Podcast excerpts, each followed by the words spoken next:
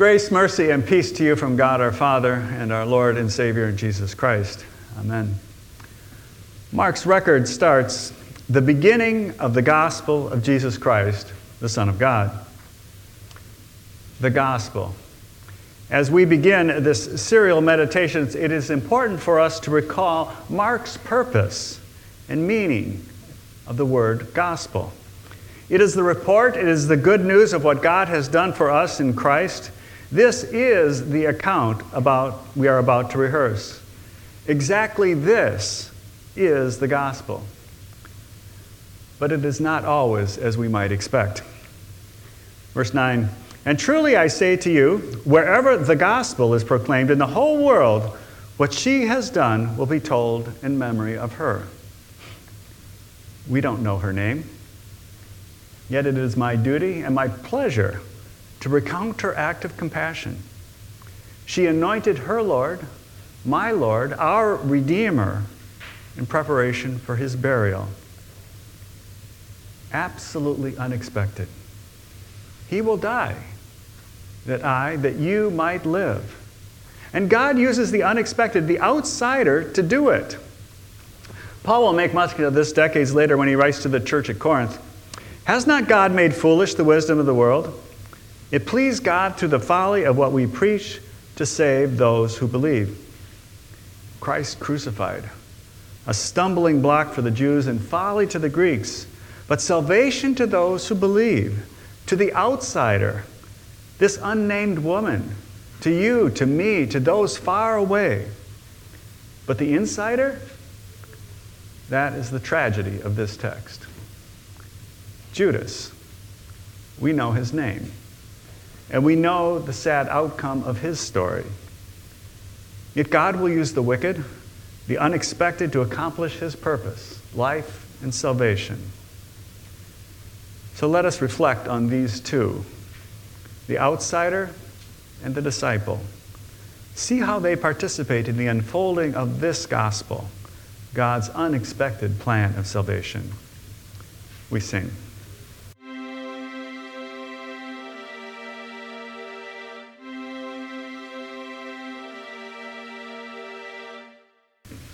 Don't overlook the reference to the Passover lamb there in verse 12.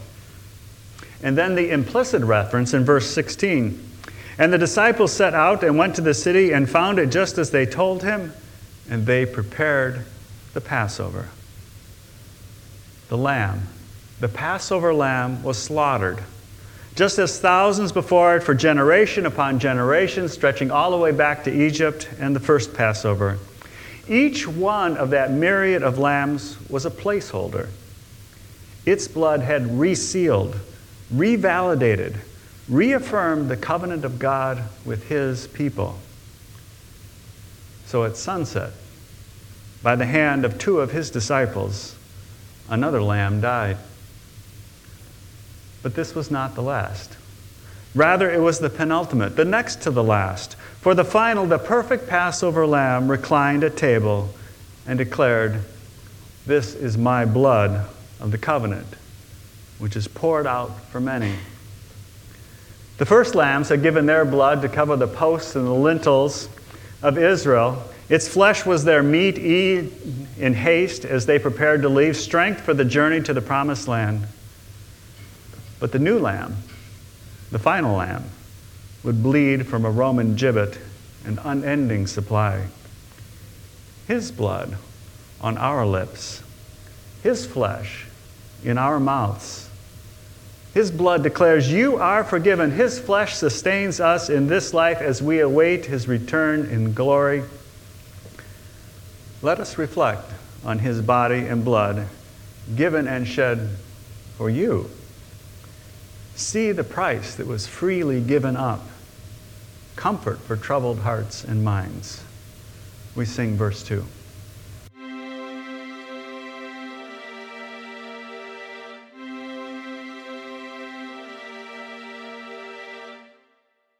Abba, Father. Mark translates the Aramaic for me. This scene in that exchange prompts memories of my own father, I didn't call him Abba, I called him Dad. Wesley J. was an airline pilot, and often I would find him in unexpected places and going through rehearsing his emergency procedures. He would audibly recite these checklists while his hands turned unseen knobs and moved levers and throttles. He would direct the co pilot and the engineer in their tasks, all with a singular goal the safety of the plane, his crew, and especially the passengers. This prayer, as he began to be greatly distressed and troubled, is a lot like those emergency procedures. Jesus is looking ahead. He's reviewing what must be done. The declared emergency is our sin, and the disaster to be averted is hellfire and brimstone. But the emergency procedures really include just one step this cup. The cup of Revelation, chapter 14.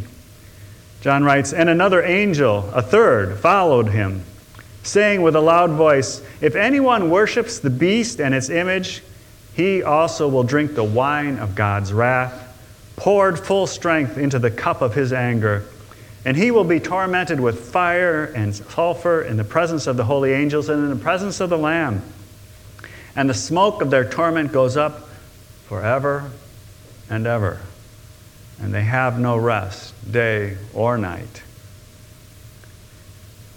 This is what awaits all of us outside of Christ. Jesus would drink this cup in our place, and the horror, the reality of what that entailed elicits this prayer Remove this cup from me, yet not what I will, but what you will. Jesus trusts the Father. Thank God Jesus trusts the Father. Let us reflect on this truth. The Father willed our salvation at the price of His Son, and the Son was willing.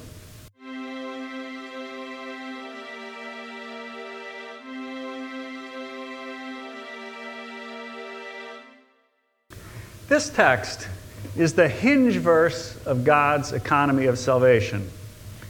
A couple of big phrases there. Economy of salvation. It seems a strange juxtaposition of finance and faith, but it is actually a theological category that encompasses God's creation and his management of this world, and especially his plan to restore the fallen creation to himself.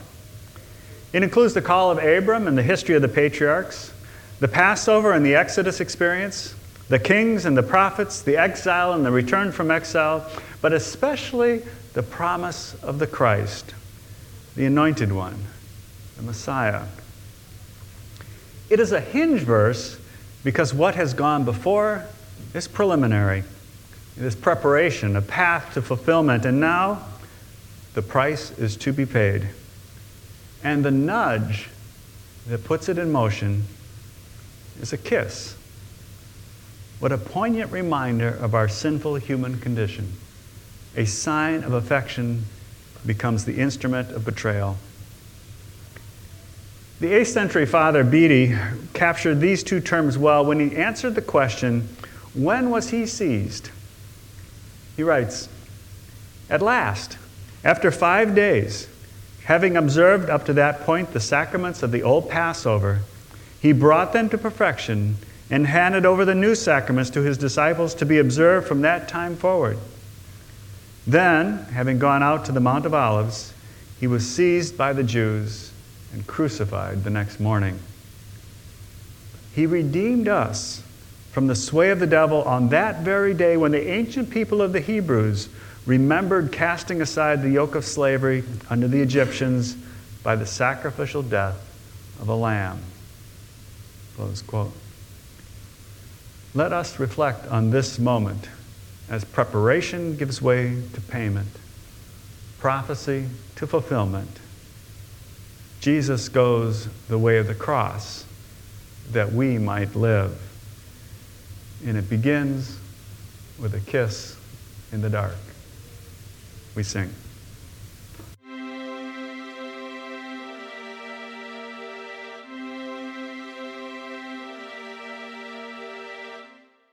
Events happen quickly now and in great disorder.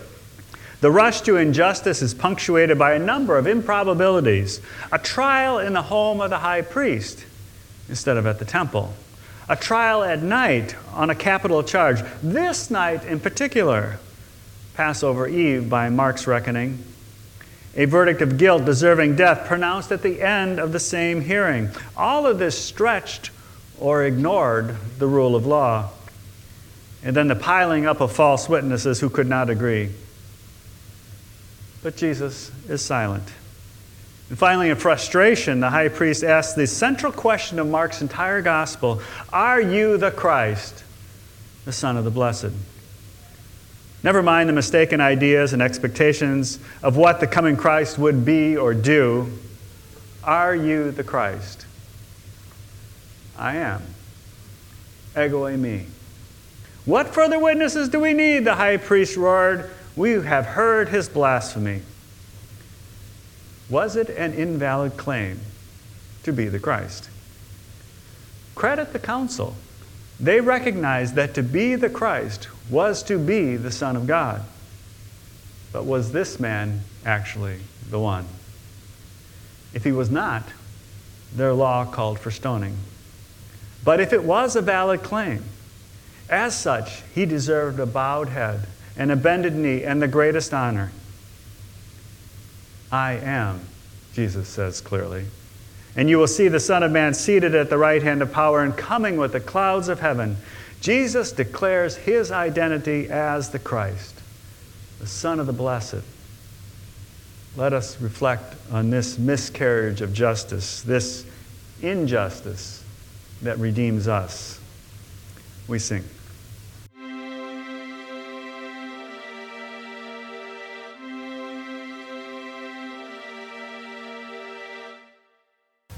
Oh, how the mighty have fallen, or should I say the proud, as we watch Peter weep. That phrase actually has biblical origins. 2 Samuel 1 David laments over the death of Saul and Jonathan, how the mighty have fallen in the midst of battle. We certainly understand the shift of fortunes and the fall from honor. Jerome writes about the city of Rome. The city which had taken the whole world was taken itself.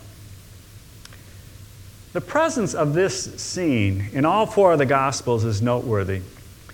Eusebius suggests that it is part of the self authenticating of Scripture. There is no effort, none at all, to hide our dirty laundry. For many of Mark's readers, hearing this, they would have felt a twinge of pain. For some had failed under persecution, perhaps even betraying fellow believers. I do not know this man of whom you speak. Have you ever said that? Likely not in so many words, more likely in your silence. There is no gospel in this text. And perhaps that is where I should stop as we step into Holy Week. With the shrill crow of the rooster ringing in our ears, I am no better than Peter, neither are you. God convicts us of sin. And yet, the greatest gospel promise of God was being worked out that very day. Byron writes If the one who, despite his brave assurances, had denied the Lord three times, subsequently not only found forgiveness, but went on to give heroic witness, then others too could have a second chance and under God's grace finally prevail. It depends on the gospel, which is where we started the gospel, the good news of what God has done for us in Christ. Let us reflect on that as the morning of Good Friday dawns in our reading and Jesus walks to his death. Let us not shut out the crow or the rooster, but confess. Confess and receive his free forgiveness.